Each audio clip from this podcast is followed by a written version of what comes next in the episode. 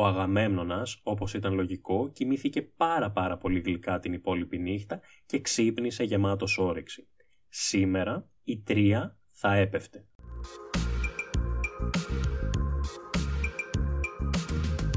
Καλώς ήρθατε. Είμαι ο Κωνσταντίνος ή αλλιώς The Mythologist, είμαι αρχαιολόγος και αυτό είναι το τρίτο επεισόδιο του επικού podcast. Του podcast το οποίο μέσα από την Ιλιάδα του Ομήρου μας ταξιδεύει στα πανύψηλα τείχη της Τρίας. Εκεί όπου Αχαίοι και Τρόες, θνητοί, ήρωες και θεοί πολεμούν, ερωτεύονται, νικούν ή πεθαίνουν. Στο σημείο αυτό και πριν ξεκινήσουμε το σημερινό επεισόδιο, θα ήθελα να ευχαριστήσω πάρα πολύ όλους όσοι έχουν στηρίξει την προσπάθεια που γίνεται στο κανάλι The Mythologist και στο επικό podcast μέσω του PayPal ή του Patreon. Αν θέλετε κι εσείς να το κάνετε, επισκεφτείτε τα link που θα βρείτε στην περιγραφή.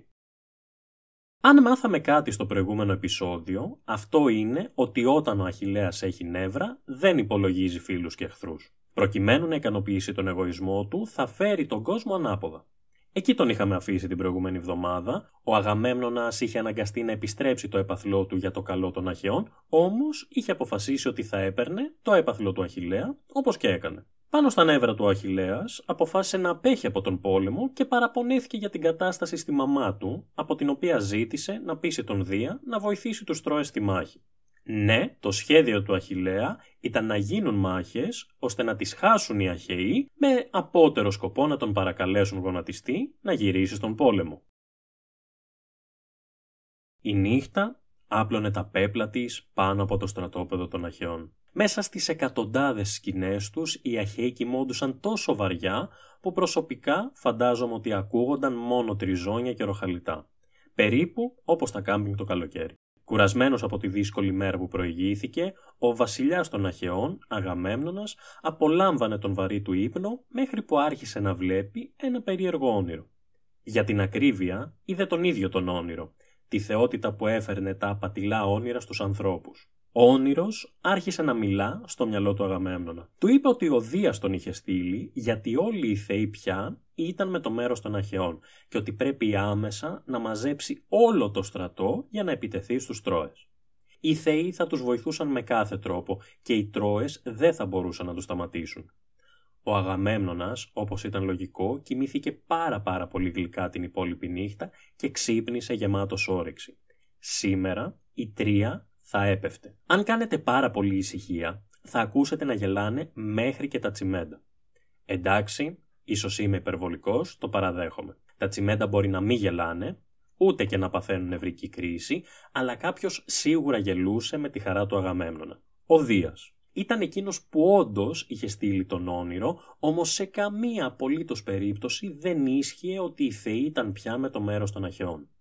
Το αντίθετο μάλιστα. Μετά τα παρακάλια της Θέτιδας, ο Δίας είχε αποφασίσει να βοηθήσει τους Τρόες μέχρι να παρακαλούν γονατιστή τον Αχιλέα. Γι' αυτό άλλωστε έστειλε τον όνειρο ώστε να ξεγελάσει τον Αγαμέμνονα και να πάει σε μία μάχη στην οποία ήταν καταδικασμένος να ιτηθεί. Παρόλα αυτά, ο βασιλιάς ήταν μέσα στην καλή χαρά. Και να σου επίσημος χιτώνας, και να σου οι περιποίησεις, και να σου τα τραγουδάκια, αποφασίζει να καλέσει μια συνέλευση των γυρεότερων ώστε να τους ενημερώσει για τα χαρμόσυνα νέα.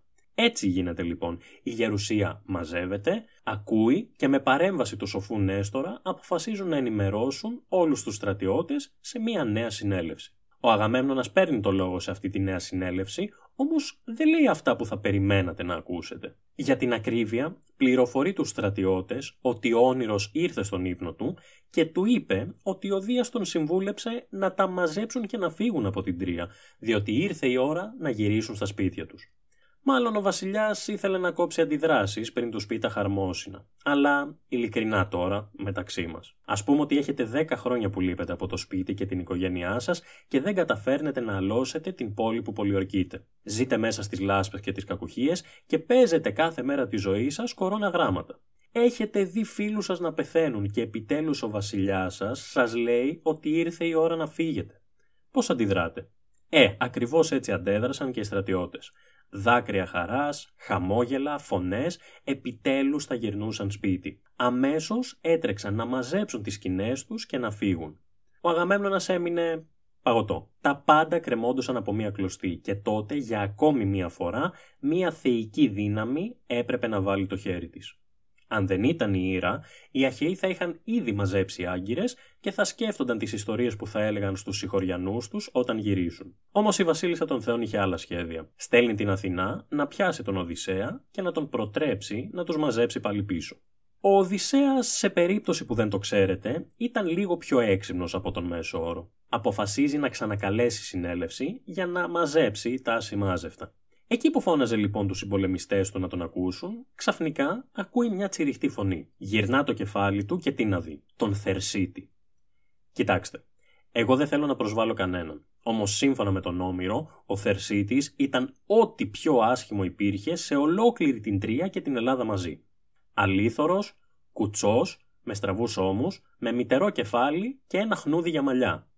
Αυτά δεν είναι δικά μου λόγια. Ο Όμηρος τον κράζει σαν να μην υπάρχει αύριο. Και σαν να μην έφτανε αυτό, ο Θερσίτης ήταν γνωστός και για το γεγονός ότι μονίμως έβριζε τους στρατηγούς και τους βασιλείς και γκρίνιαζε όλη την ώρα.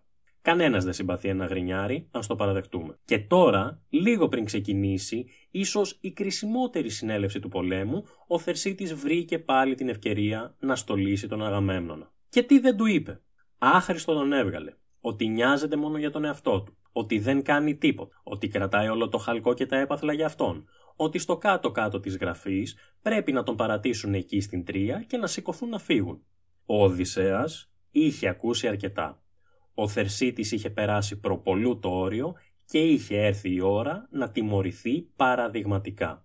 Ο βασιλιάς της Ιθάκης πήρε μια ράβδο και για να μην σας τα πολυλογώ, όταν τελείωσε μαζί του, το τελευταίο πράγμα που απασχολούσε πλέον τον Θερσίτη ήταν τα έπαθλα του Αγαμέμνονα. Δεν ξέρω τι θεωρούνταν αστείο τότε και τι όχι, αλλά οι στρατιώτες το χάρηκαν πάρα πολύ για κάποιο λόγο, ίσως επειδή και αυτοί μισούσαν τον Θερσίτη και άρχισαν να γελούν. Επιτέλους, υποθέτω, μπορούσε να ξεκινήσει η συνέλευση σε ένα ευδιάθετο κλίμα.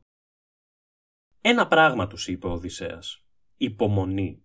Μία λέξη που και σήμερα φαίνεται τόσο σημαντική στις ζωές μας. Λίγη υπομονή και θα κατάφερναν τον μεγάλο τους στόχο.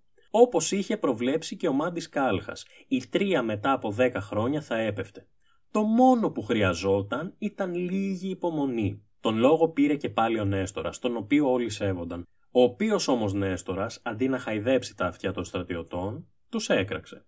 Λίγο πριν πιούν νερό θα εγκαταλείψουν την μάχη. Θα αφήσουν το έργο τους ημιτελέ. Παρ' όλα αυτά, και παρά τον πύριο λόγο του Νέστορα, το κερασάκι στην τούρτα έβαλε ο βασιλιάς Αγαμέμνονας. Αναγνώρισε επιτέλους το λάθος του στην υπόθεση με τον Αχιλέα και ενέπνευσε τους στρατιώτες του να ετοιμαστούν για την μεγαλύτερη των μαχών. Βέβαια, κανένας τους δεν ήξερε ότι όλο αυτό με τη μάχη ήταν ένα ψέμα του Δία και το χειρότερο απ' όλα ήταν ότι αυτό το ψέμα το είχε παραγγείλει ένας από αυτούς, ο Αχιλέας. Ταυτόχρονα, και ενώ έξω από τα τείχη το ηθικό ήταν στα ύψη, ο Δίας πέρασε στο δεύτερο στάδιο του σχεδίου του. Στέλνει την Ήριδα να βρει τον Πρίαμο, τον βασιλιά των Τρών και τον γιο του τον Έκτορα και να τους πείσει να ετοιμαστούν για μάχη. Οι Αχαίοι βάδιζαν σαν τα πρόβατα στη σφαγή. Τι θα γίνει σε αυτή τη φοβερή μάχη, θα καταφέρουν οι Αχαίοι να επιβιώσουν μετά από το ψέμα του Δία; Μήπως οι Τρόες θα βρουν επιτέλους την ευκαιρία να εξοντώσουν τους Αχαιούς μια και καλή; Εγώ σας λέω ότι θα δούμε κάποιες πολύ ενδιαφέρουσες και θρηλυκές μονομαχίες. Θα πεθάνει όμως κάποιος ήρωας. Δεν ξέρω. Ελάτε μαζί μου την επόμενη εβδομάδα στο επόμενο επεισόδιο του επικού podcast και στη Ραψοδία Γάμα.